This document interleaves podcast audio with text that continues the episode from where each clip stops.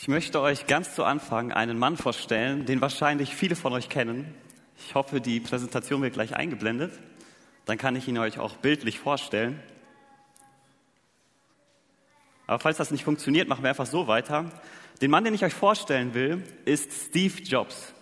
Wahrscheinlich kennen von euch viele diesen Namen. Steve Jobs war ein begabter Redner, der es schaffte, durch seine Rhetorik viele Menschenmassen anzuziehen. Der es schaffte, viele Menschenmassen, viele Menschenmassen durch das, was er sagte, wie er sprach, zu begeistern und sie mitzuziehen, mitzureißen für seine Idee, die er hatte.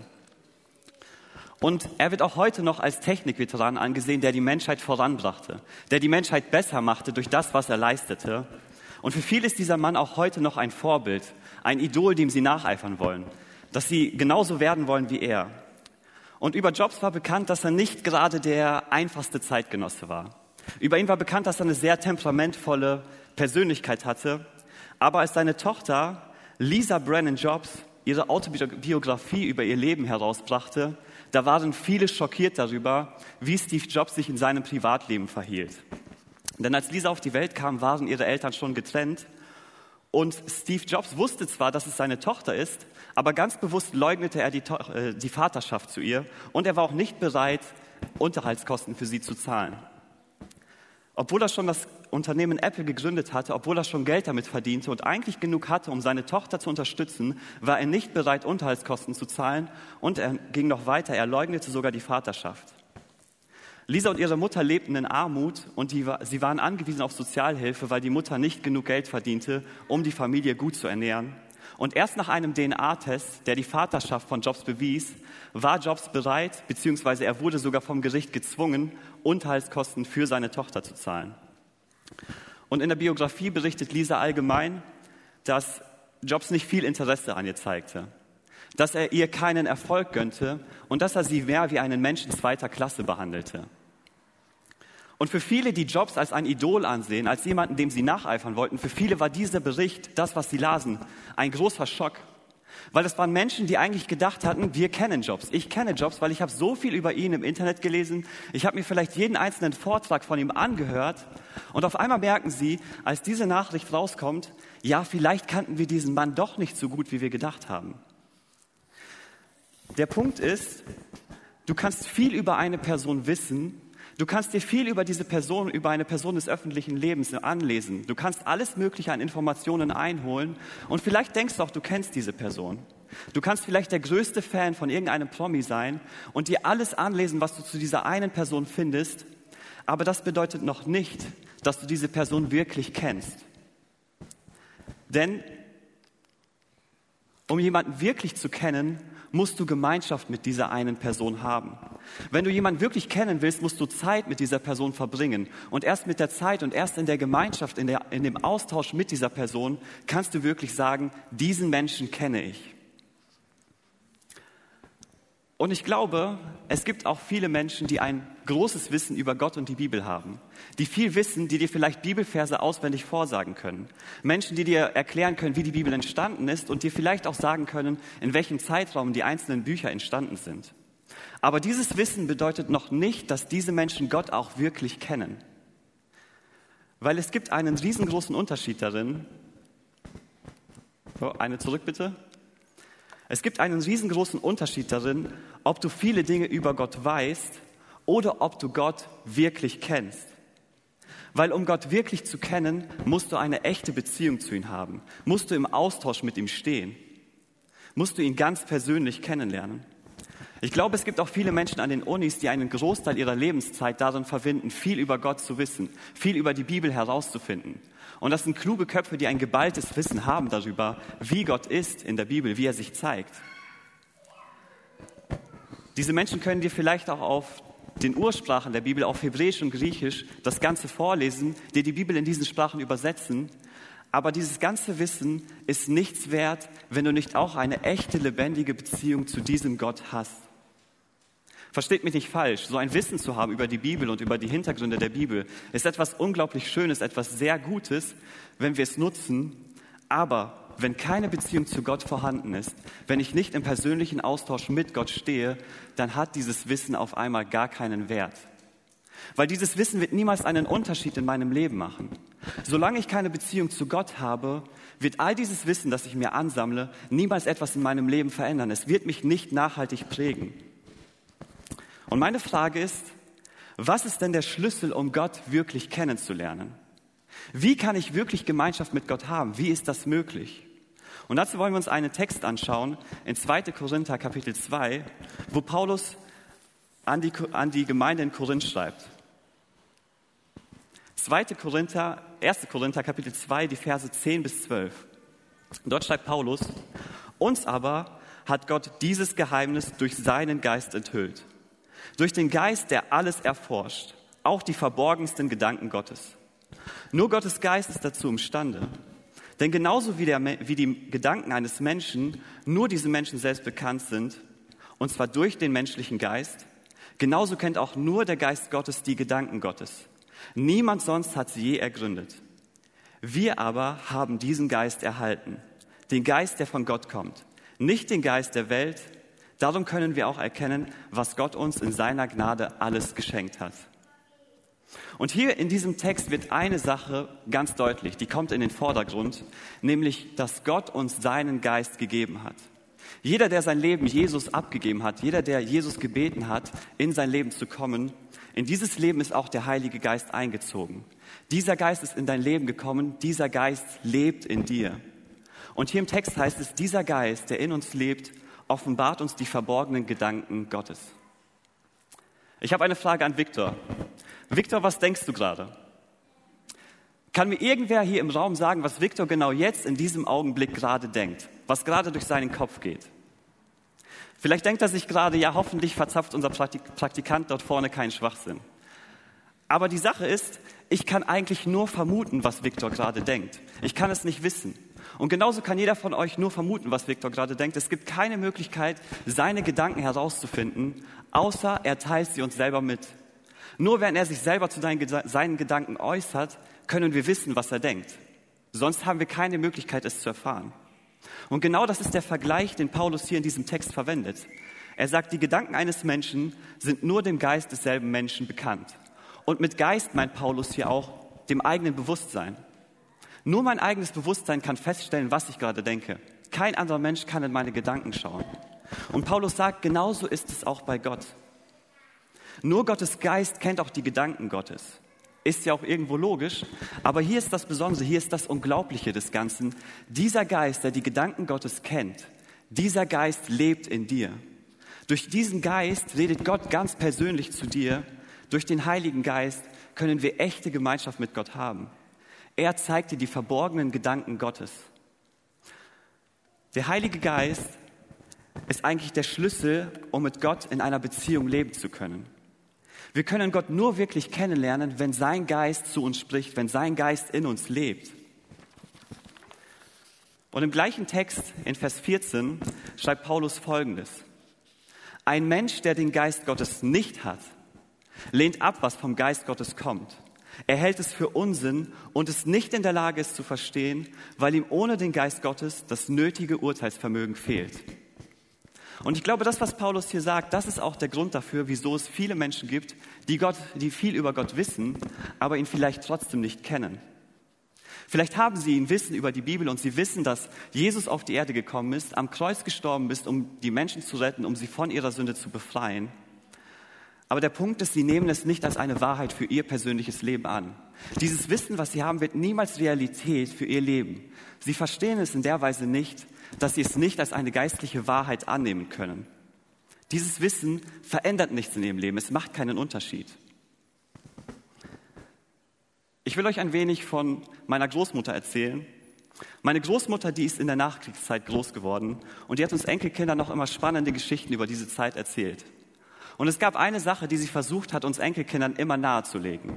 Eine Sache, die sie versucht hat, uns immer zu vermitteln. Und das war der Umgang mit dem Essen. Und sie hat uns immer nahegelegt, wir sollen gut mit unserem Essen umgehen. Und mit gut meinte sie, wie sie mit dem Essen umgegangen ist, wie sie es verstand. Und das bedeutete, solange das Essen nicht schlecht war, wurde es immer aufgegessen. Und am besten, es wurde nichts weggeschmissen und man hat immer versucht, alles zu verbrauchen. Und für mich war das etwas unverständlich, wie meine Oma mit dem Essen umgegangen ist, weil ich mir immer gedacht habe, wenn ich etwas jetzt überhaupt nicht mag, wenn jemand aus meiner Familie jetzt eine Eissorte gekauft hat und keiner mag die, die schmeckt einfach nicht. Wieso müsste ich, soll ich das dann aufessen müssen? Oder wenn etwas schon richtig alt ist und schon lange dort liegt, vielleicht ist es noch nicht schlecht geworden, aber der Geschmack, der Geschmack ist einfach nicht mehr da, es schmeckt einfach gar nicht mehr. Für mich war immer die Frage, wieso muss ich das dann noch essen? Und das Hauptargument, das mir immer entgegengebracht wurde, wenn ich das hinterfragt habe, war, im Krieg mussten wir sogar Kartoffelschalen essen. Im Krieg hatten wir nichts zu essen, dass wir sogar auf sowas zurückgreifen mussten. Und trotzdem konnte ich dieses, diesen Umgang mit dem Essen nicht richtig nachvollziehen. Ich konnte das nicht für mein Leben umsetzen. Ich konnte das nicht als eine Realität in meinem Leben sehen. Und ich glaube, das liegt daran, dass ich in einem Deutschland aufgewachsen bin, in dem ich nie Hunger leiden musste. Ich bin in einem Deutschland aufgewachsen, wo wir alles im Überfluss haben durften wir uns keine Sorgen darüber machen mussten, was wir am nächsten Tag essen würden.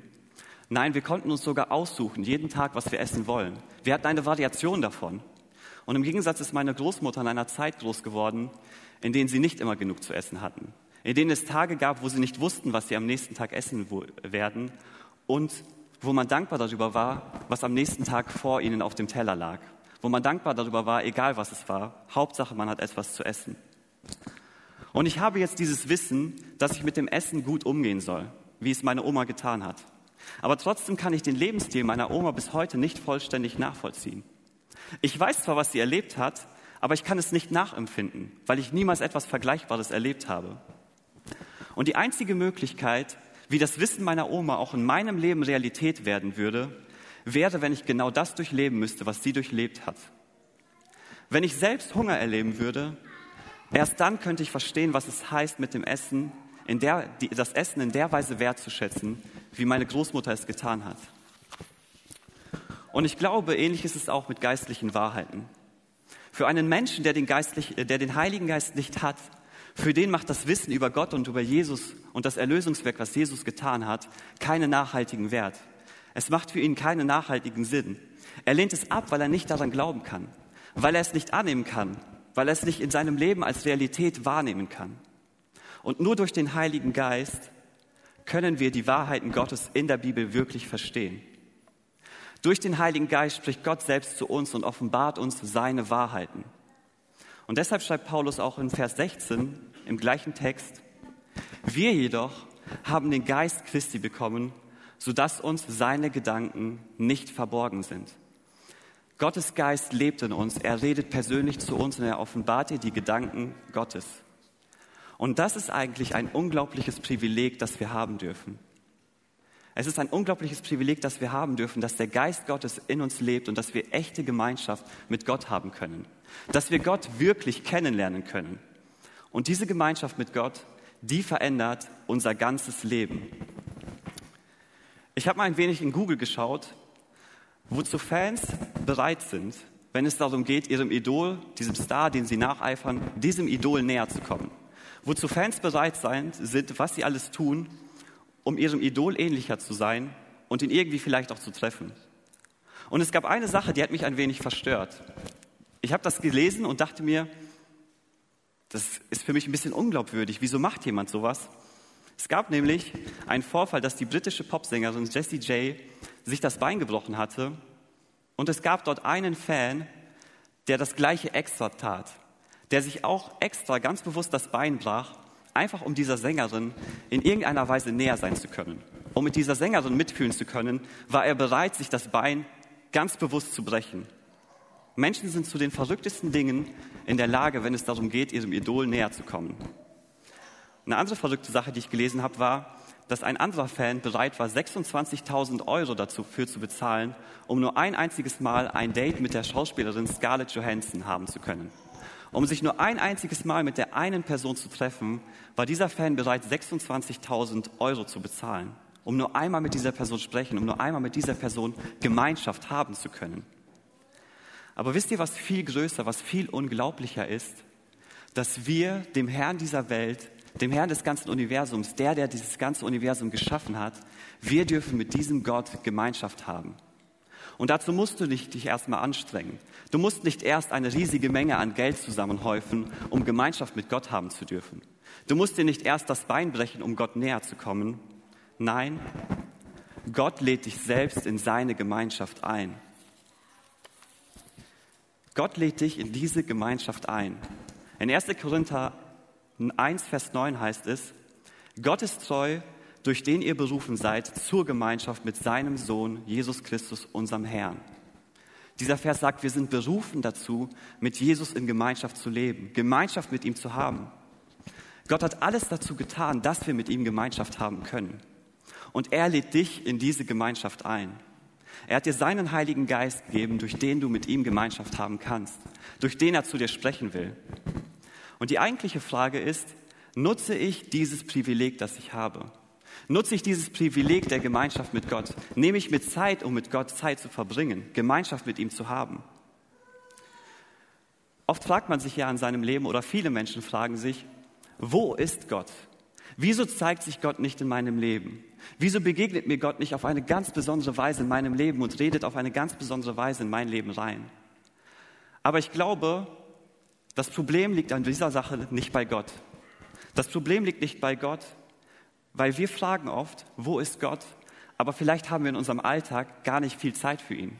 Vielleicht nehmen wir uns gar nicht die Zeit dazu, das Privileg der Gemeinschaft zu nutzen mit ihm uns auszutauschen, mit ihm zu reden, mit ihm in Kontakt zu kommen, ihm zu begegnen.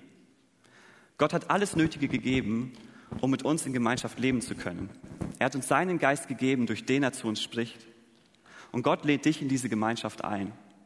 Selbst als wir Menschen uns von Gott abwandten und uns der Sünde zuwandten, hat Gott alles getan, um diese Gemeinschaft zu ermöglichen. Selbst als der Bruch durch die Sünde gekommen ist, die uns von Gott trennt, ist Gott selbst auf diese Erde gekommen und am Kreuz gestorben für unsere Sünden, damit wir mit ihm wieder in Gemeinschaft sein können, damit wir wieder in eine Begegnung mit ihm kommen können. Und die Frage ist, nimmst du dir Zeit für diese Gemeinschaft? Eine Beziehung ist niemals ein einseitiger Kanal.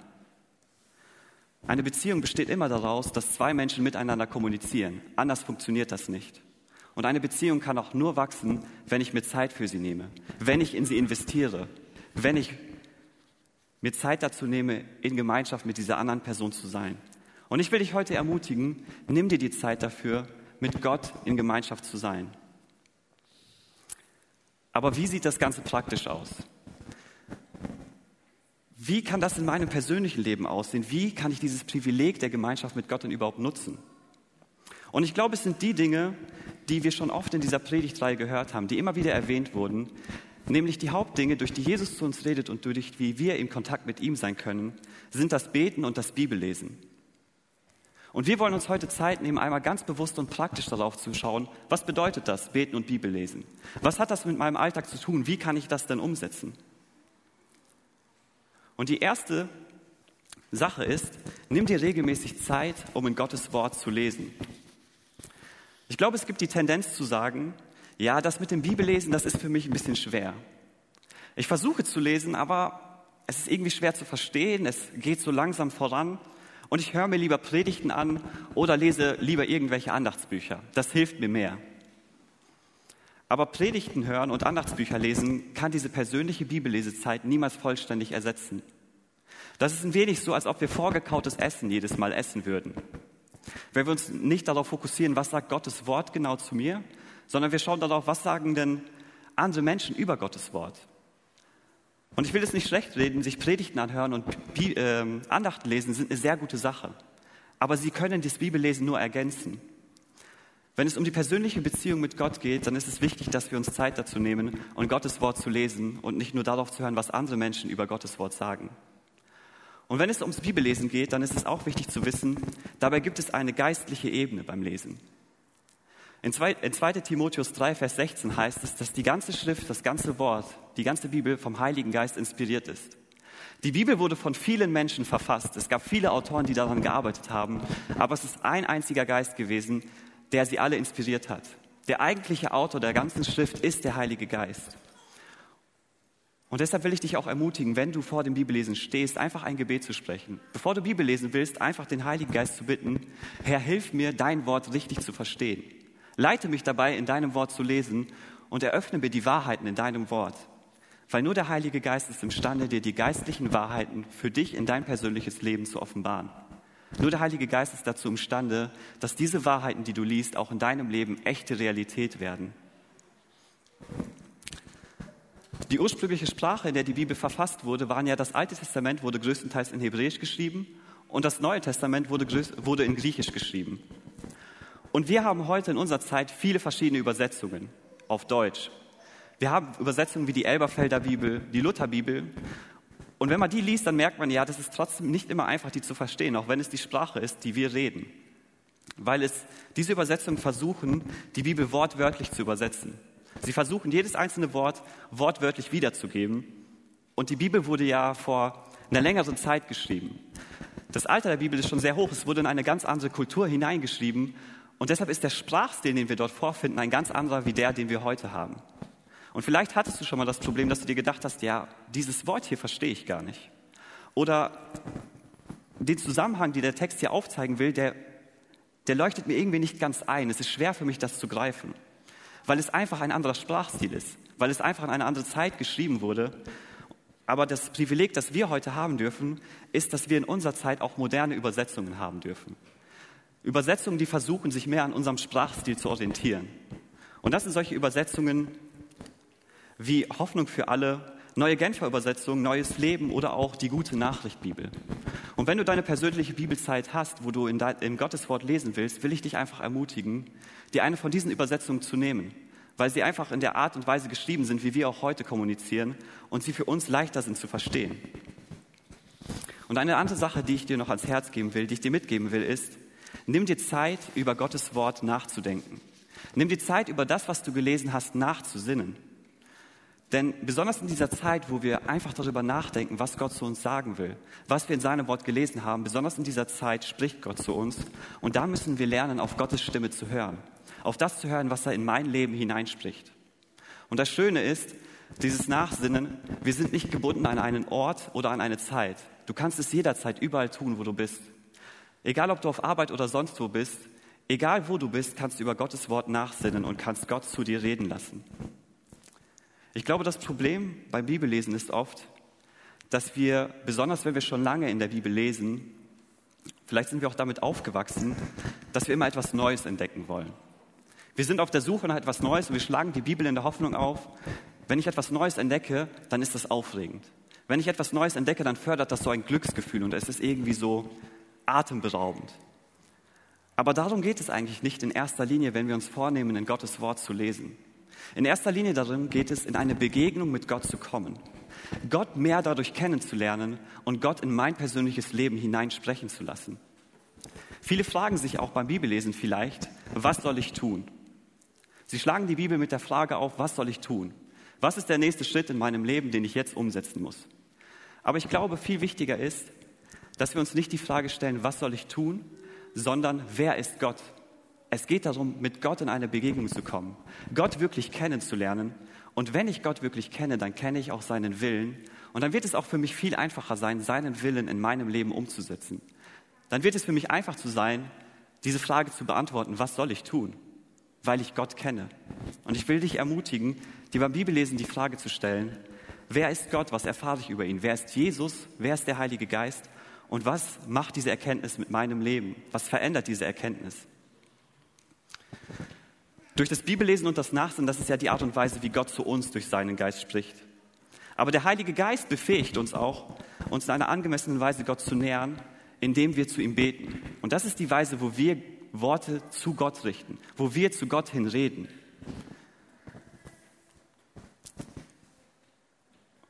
Und das ist der zweite Punkt, das Gebet. Vielleicht denkst du dir oft, ja, das mit dem Beten, das ist irgendwie nicht so einfach für mich. Ich weiß nicht, in welcher Weise ich mir Gott, mich Gott nähern soll, welche Worte ich denn benutzen soll oder wie ich das genau mache. Aber darauf kommt das eigentlich gar nicht an.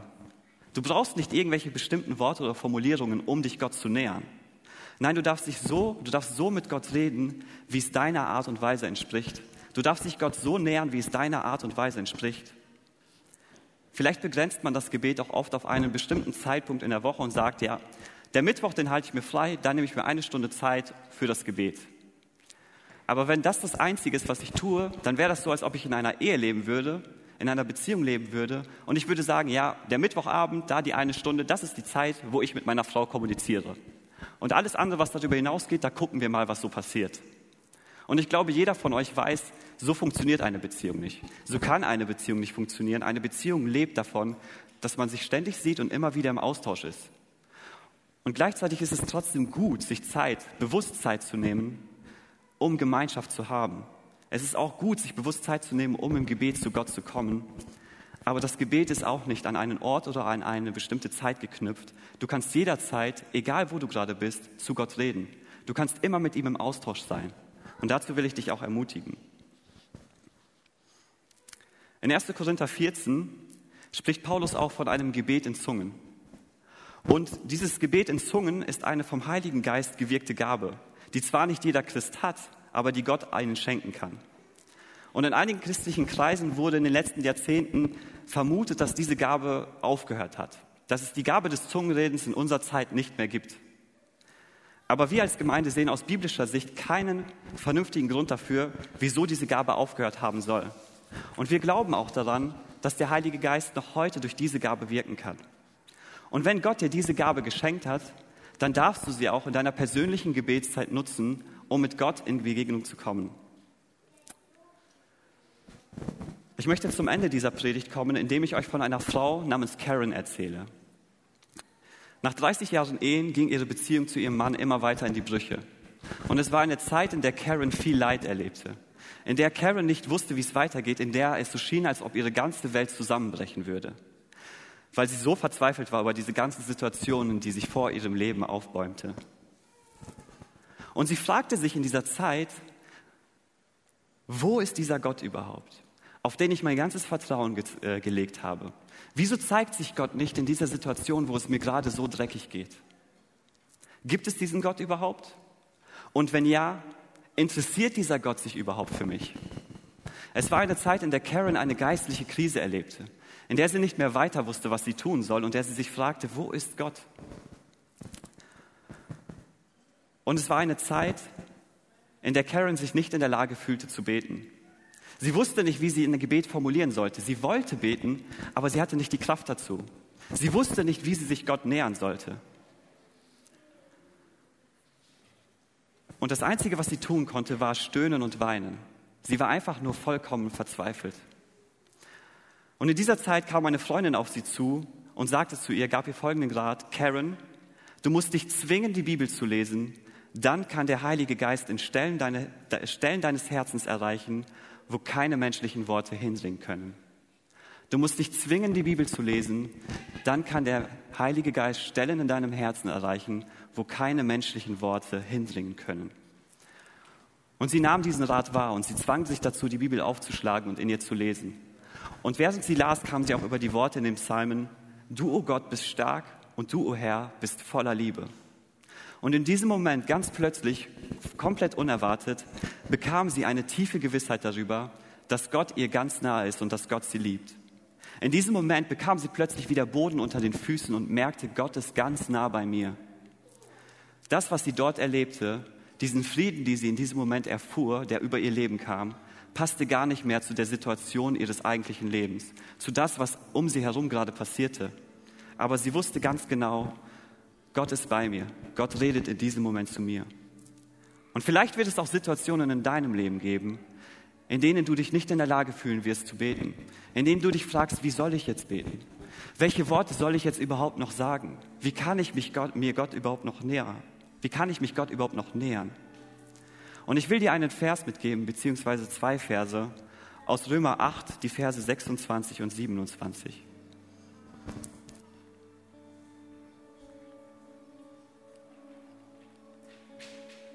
Jetzt habe ich mich vertan. Dankeschön. Römer 8, die Verse 26 und 27. Und auch der Geist Gottes tritt mit Flehen und Seufzen für uns ein. Er bringt das zum Ausdruck, was wir mit unseren Worten nicht sagen können. Auf diese Weise kommt er uns in unserer Schwachheit zu Hilfe, weil wir ja gar nicht wissen, wie wir beten sollen, um richtig zu beten. Und Gott, der alles durchforscht, was im Herzen des Menschen vorgeht, weiß, was der Geist mit seinem Flehen und Seufzen sagen will. Denn der Geist tritt für die, die zu Gott gehören, so ein, wie es vor Gott richtig ist. Selbst wenn du keine Worte hast, die du gerade an Gott richten kannst. Selbst wenn du dich nicht weißt, wie du dich Gott nähern sollst. Gott kennt dein Gebet. Gott kennt dein Herz, er kennt deine Schwachheit, Gott kennt deine Gedanken. Und der Heilige Geist tritt für dich ein, um dein Anliegen vor Gott weiterzugeben. Mit Seufzen und Flehen. Und dieser Zusage dürfen wir uns sicher sein. Selbst wenn wir nicht beten können, Gott hört uns. Gott hört das Schreien unseres Herzens.